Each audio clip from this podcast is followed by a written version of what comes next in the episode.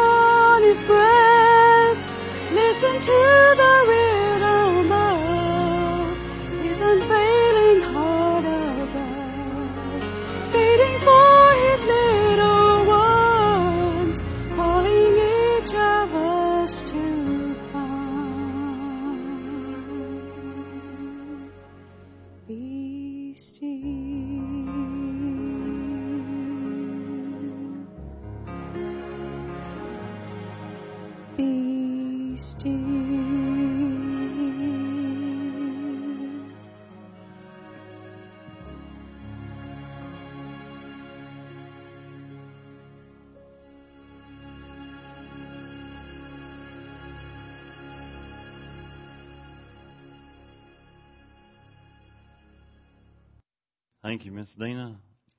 Uh, Joshua chapter 1. What an awesome theme. Be still and know that He's God. No matter your obstacles in life, He can get you through them. Um, many of you right now in your life are facing different kinds of obstacles. You're facing health obstacles. You're facing family, job situations, something's going on in your life right now that may seem like an obstacle to you. And He can help get you through there. Um, just real quickly, you know, if you have a bulletin I put in there on the introduction to this particular message, this summertime series going into the promised land, and uh, we're getting ready you know, the promised land, uh, Brother Joe alluded it to promised land living instead of, in a lot of our songs, as uh, I stated on the introduction part, we think about, oh, won't it be great when we get to the promised land, talking about heaven. Canaan land, uh, Brother Emmett, if he had a dollar for every time he sang Beulah land, I mean, he, he could do something. And uh, he sang Beulah Land a bunch of times. We think about Beulah Land being heaven. That was their goal to get into the promised land, Canaan land. Uh, on Jordan's stormy banks I stand and cast a wishful eye. You think, when we think about our songs have alluded to the fact that that's heaven. But really, it's what is God's goal for your life. Now, heaven is still heaven, but calling it in the Bible, the children did make it to the promised land. They, they didn't ever claim all of it. They didn't ever possess all of it at the same time. It, uh, but the Bible says that where your feet will uh, pass, where your feet will go, well, then that's going to be your home. And as they went in there to claim God's promises, I want to ask you a very, very serious question. What are God's promises for you? What does the Lord want with the rest of your life? Going into the promised land is something that's that's between you and God. What is your promised land? What is God's goal for your life? Your promised land may be to just uh, I want to uh, serve the Lord here at this church with the best of my ability. I want to get married and raise a family and teach them and train them. So quickly, I'm not going to read all 18 verses right off the bat. I believe it's, uh, yeah, 18 verses. But let's just launch out with verse 1 and 2. Joshua chapter 1. Now after the death of Moses, the servant of the Lord, it came to pass that the Lord spake unto Joshua the son of Nun, Moses' minister. That means his aide or assistant, saying, now, who's speaking? God. Who's he speaking to? Joshua. What does he say? Moses, my servant, is dead. Now therefore rise, go over this Jordan, thou and all this people, unto the land which I do give to them, even to the children of Israel. And then it says, Every place that the sole of your foot shall tread upon, that have I given unto you, as I said unto Moses. He's saying this. Now let me ask you this. Now, you know, I've, uh, my memo, uh, Reese, every time she goes into, uh, uh, purchase something big, she'll say, well, me and my husband, we owned a tractor store. They did. They had a Massey Ferguson dealership there in uh, uh, Lufkin, Texas. And uh, she'd say, and this is how we did business, and you better do business just the way we did business. That's the way we took care of business. And you know, and what it was was they would make promises to people. We're going to stand behind our tractor. One of my Mama Reese's favorite quotes are, a guarantee is only as good as the person standing behind it. Okay? As or a warranty or ever what. A guarantee is only as good as the person behind it. So if you buy a tractor or anything like that, if it's got a guarantee or a warranty or whatever, it's only as good as the person standing behind it, you know, and that was her quote. Well, guess guess who made a guarantee to Moses and now is making a guarantee to Joshua? The Lord. He said, As I said to my servant Moses, I'm saying to you. It'd be kind of like if uh, uh, Jeff's sitting back there, Daniel's right here. If I say, Well, say something to Jeff, and Daniel will say, I heard you say that to my dad. Now, is your word still good? And that's basically what's going on here. Joshua's saying he's getting another guarantee, if you will. He's getting it from God. And so as we look at this, one of the uh, Christian comedian that's big with the uh, Gaither vocal band. His name is Mark Lowry. And he loves that phrase there in the, uh, in the first verse where it says, and it came to pass. Uh, guess what? No matter what's going on in your life, and it shall come to pass. And it came to pass. So in other words, right now, if you're going through a storm in your life, guess what? It's going to come to pass. It's going to go away. All of us are going to go through one final storm. That storm is called death. All of us will go through that final storm. Now, if you have Jesus to go there with you, He can help you. Speaking of Jesus, the G- Joshua is the type of Jesus. In our text, it mentions about Joshua, and in, if you want to say the word Joshua in Hebrew, just say this, Yeshua. And you also just said the name of Jesus in Hebrew. Yeshua. They didn't have a J in the Hebrew language. They don't have it in the Greek language either. And uh, any uh, word that starts with a J in English, you pronounce it with an I. Like uh, the way you say Jesus in Greek is Jesus. And uh, but here in Hebrew, Yeshua, Joshua. Okay? And Joshua means Savior or salvation, or salvation is of the Lord.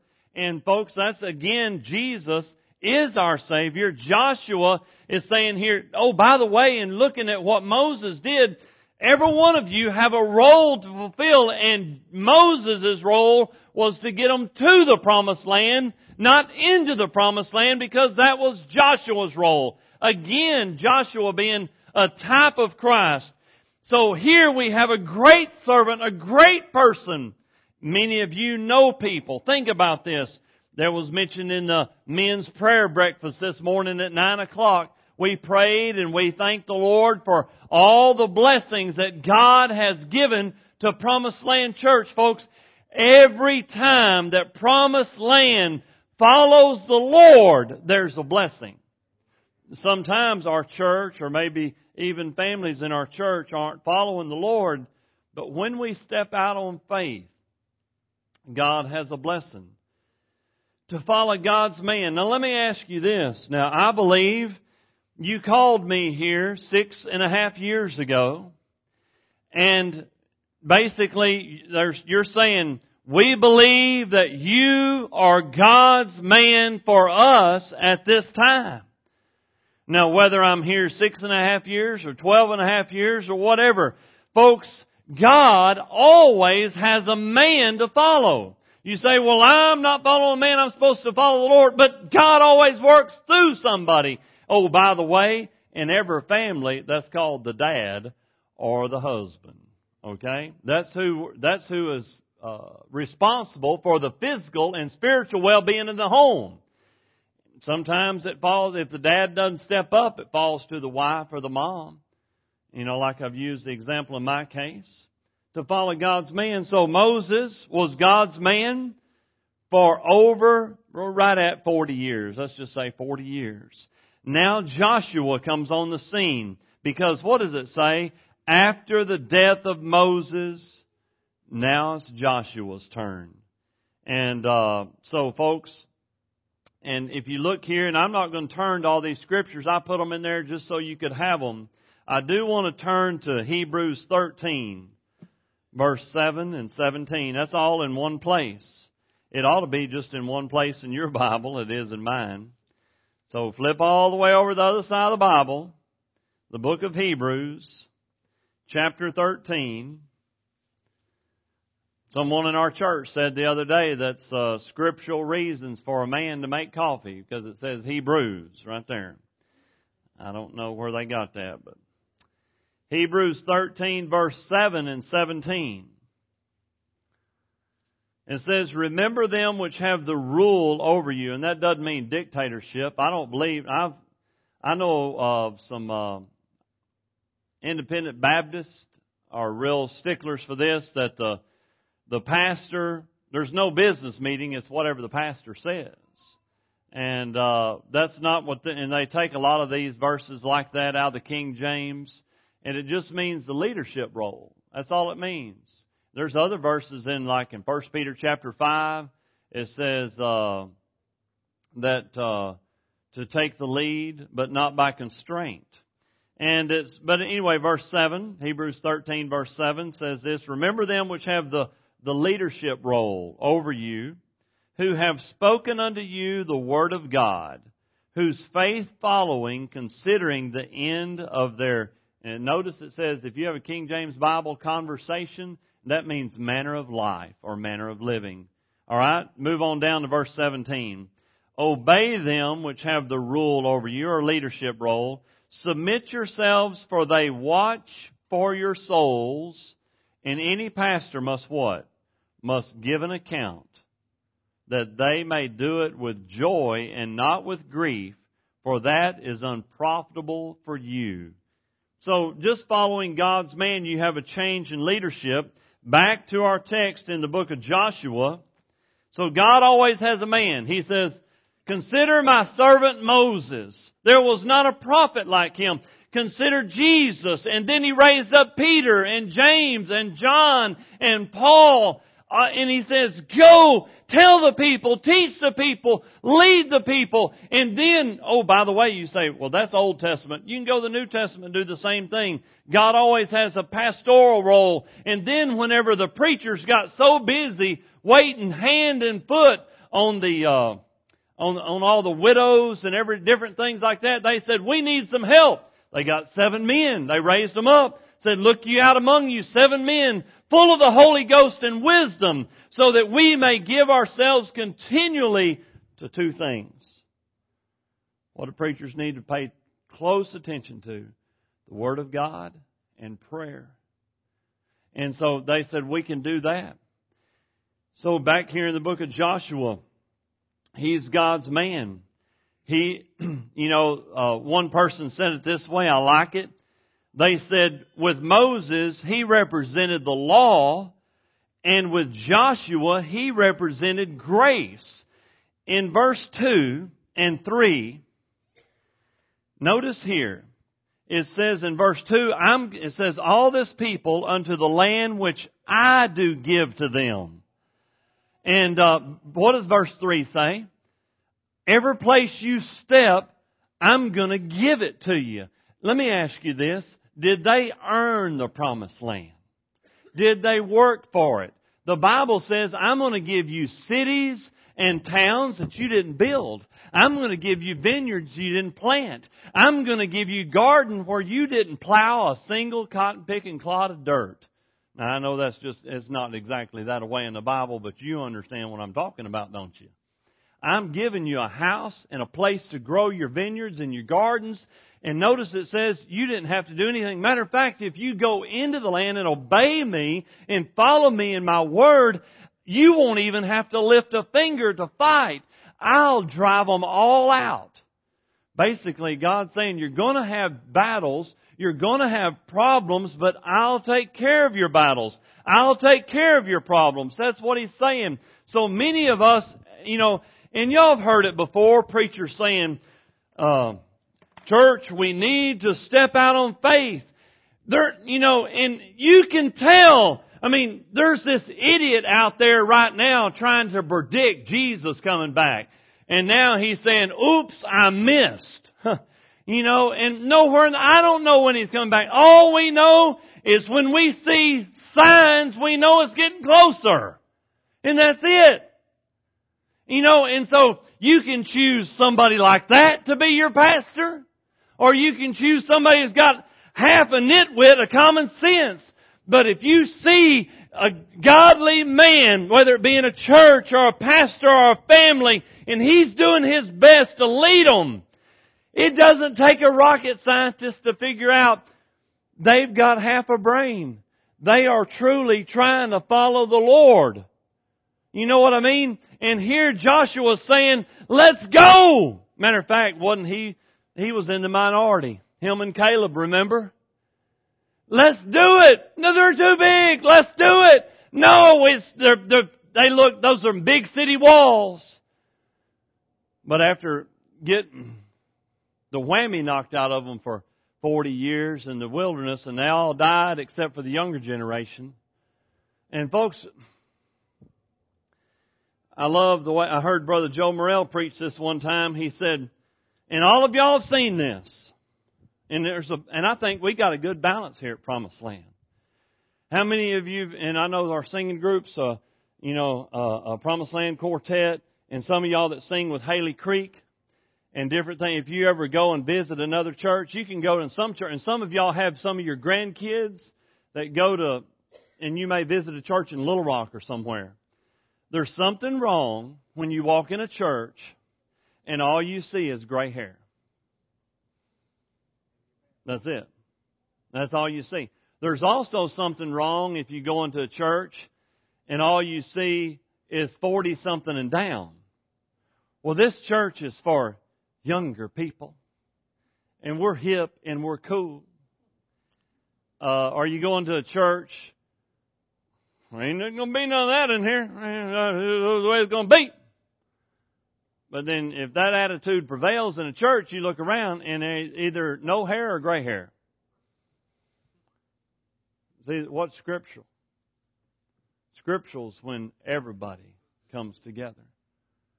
All ages. You know what I mean?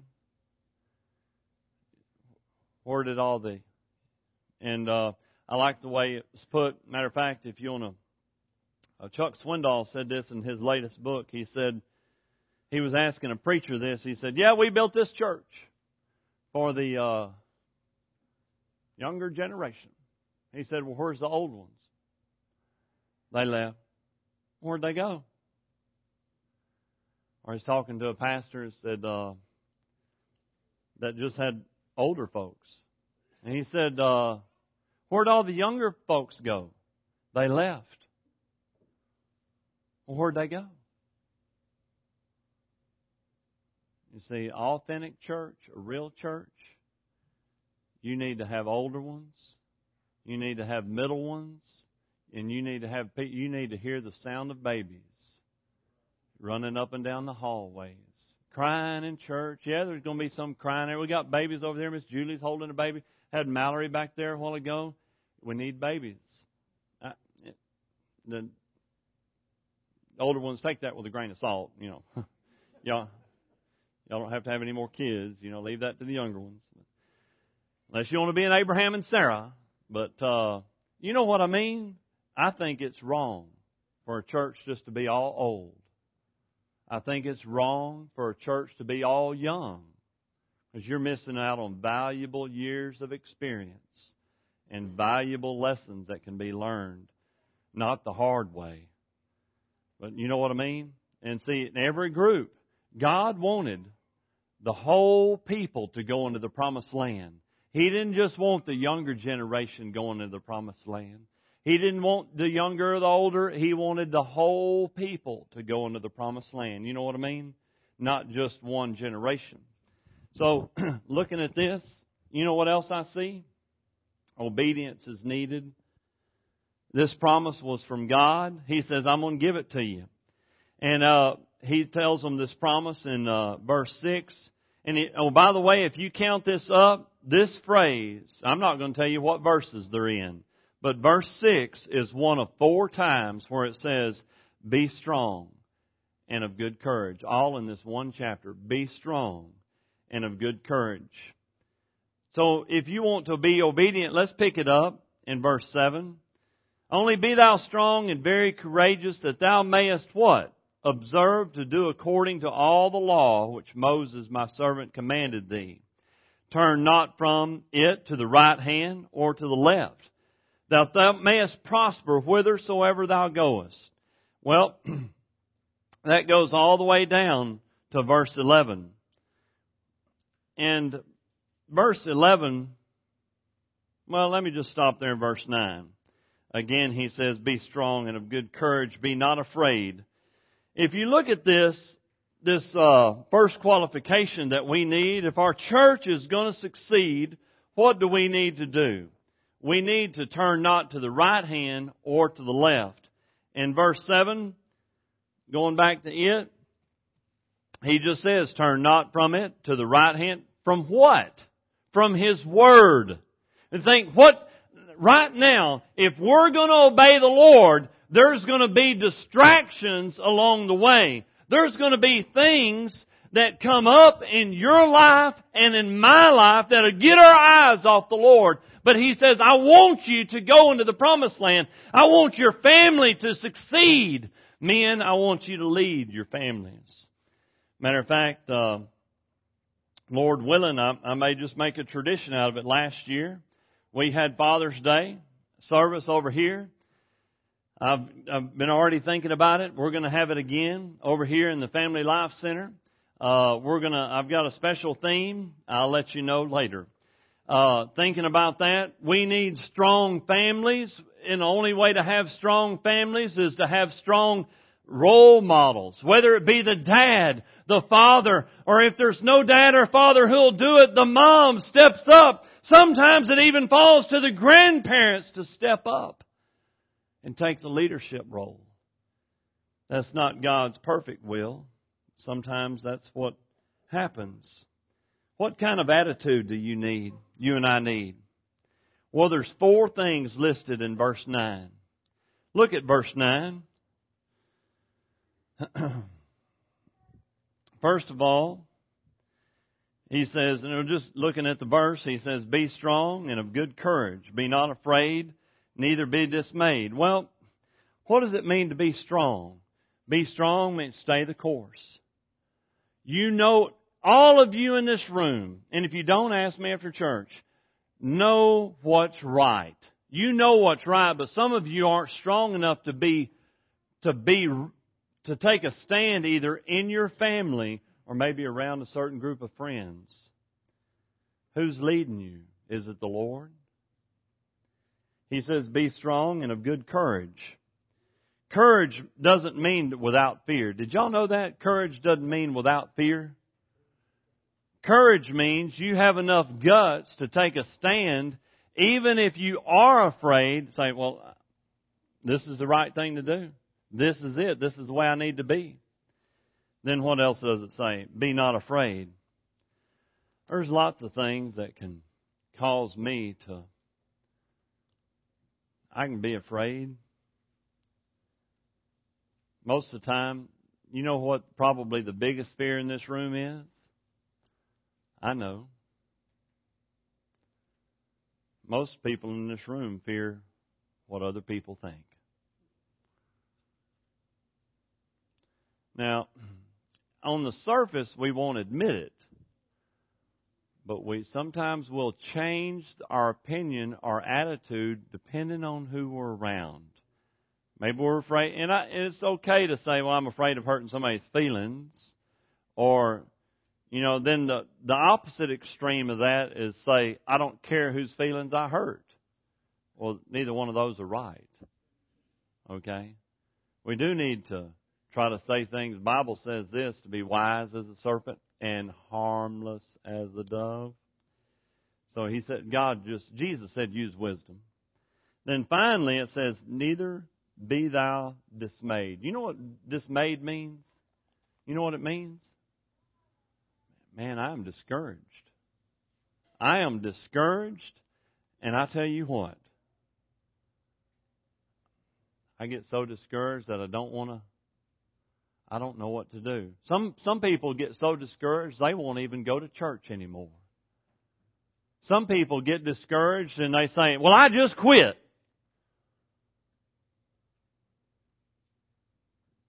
That's being dismayed. Oh, by the way, let me, did they get discouraged whenever they saw the giants? I'm not going in there. I'm not doing that. All of us can be discouraged. All of us can. Well, that takes you through verse. I'll just pick it up through here. Now, it basically comes down the last point of my message this morning is this. You know what it is? The people had a choice the people had a choice. Okay, this is the game plan. This is what we need to do. Matter of fact, Joshua, you know what he said? Look what he said here.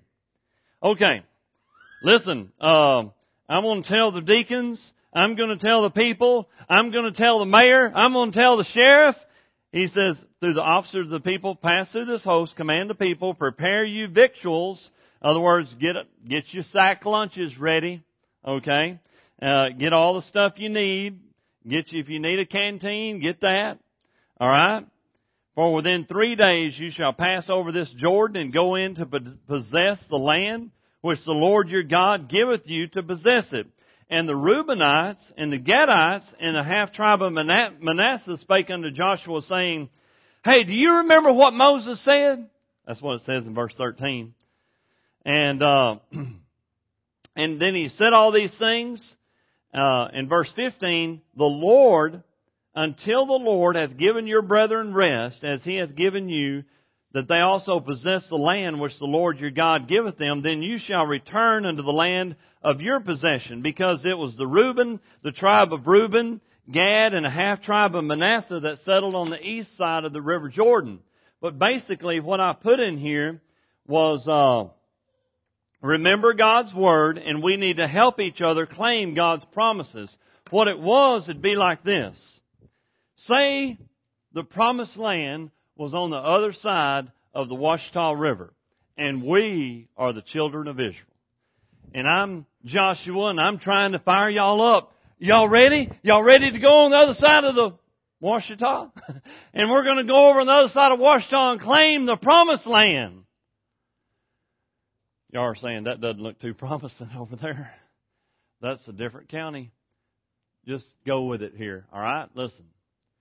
But then say uh say all the Kellys and say all the Collinses said, uh, well, the Lord said we could stay over here and have this as part of our inheritance. But you know what? They said, we're going to go with you, all the men did. We're going to go with you and help you fight, get the land. So let me ask you this. What is the, uh, what's the example here? How many of you know churches? You're trying, you look around and you see other people struggling. Other people in the church struggling with whatever. And you know what the example here is? Help it, even though it may not be your fight, even though it may not concern you, do you try to help your brothers and sisters? Or do you try to say, well, that's your fight. That's your problem. I'm not getting involved. Half the tribe of Manasseh, the Gadites and the Reubenites, that's those people, descendants of those tribes, they said, we'll help you. We'll help you go into that promised land and claim it. Oh, by the way, what does the very last verse of this chapter say? Well, this alludes to church discipline. They said anybody that won't follow the word of the Lord, you say, well, that's the Old Testament uh, you need to read Acts chapter 5. I'm not saying we start killing people, because in Acts chapter 5, God did that. And mainly, they did it not really, disobedience was there, but they lied to the Lord, they lied to the church, and they lied to the Holy Spirit. And folks, that's not good. God takes it very seriously when you lie to Him, lie to His Holy Spirit, and uh, just throw, just tell God, go jump in a lake. And guess what? I think a lot of times we have lost some of the spiritual power that we need because we don't take sin very seriously. We don't take uh, doing wrong very seriously. We don't take God's word seriously. And we need to take a stand. So, looking at this whole thing this morning in God's Word, I want to ask you, are you ready? Are you ready to claim God's promises? Are you saying, I need to, maybe there's somebody I need to help this morning, Brother Michael? Maybe there's somebody I need to pray for this morning. Maybe there's something you're going through in your life and, and you feel like you're all alone. That, uh, I don't have anywhere to turn to. That's whenever you need to say, whether you come down and pray at the altar, whether you want to pray with me, whether you say, well, I, I need to get my eyes on, back on the Lord so that I may claim God's promises for my life. Or finally, I'm going to go ahead and have Brother Norman and our musicians come on right now. But I'm going to make one last point while they're getting up here. And that is this. Joshua took a, a stand for the role that he had. Maybe there's somebody in here this morning that's not you're not fulfilling your role as a dad or a husband, a mom, or whatever. You're not, you may be the only spiritual leader somebody has. Somebody's got to step up. Joshua said, you know, he was Moses' assistant. Now he's the guy. Now you're the guy. Some of you still have your parents living. Some of you, your parents aren't living anymore. You're the one people are looking to. You are the one people are looking to. Can we fulfill the role that God has given us? Can we step up and be the leader of our tribe, so to speak, of our family, and lead them into the promised land living, as Brother Joe so aptly put it?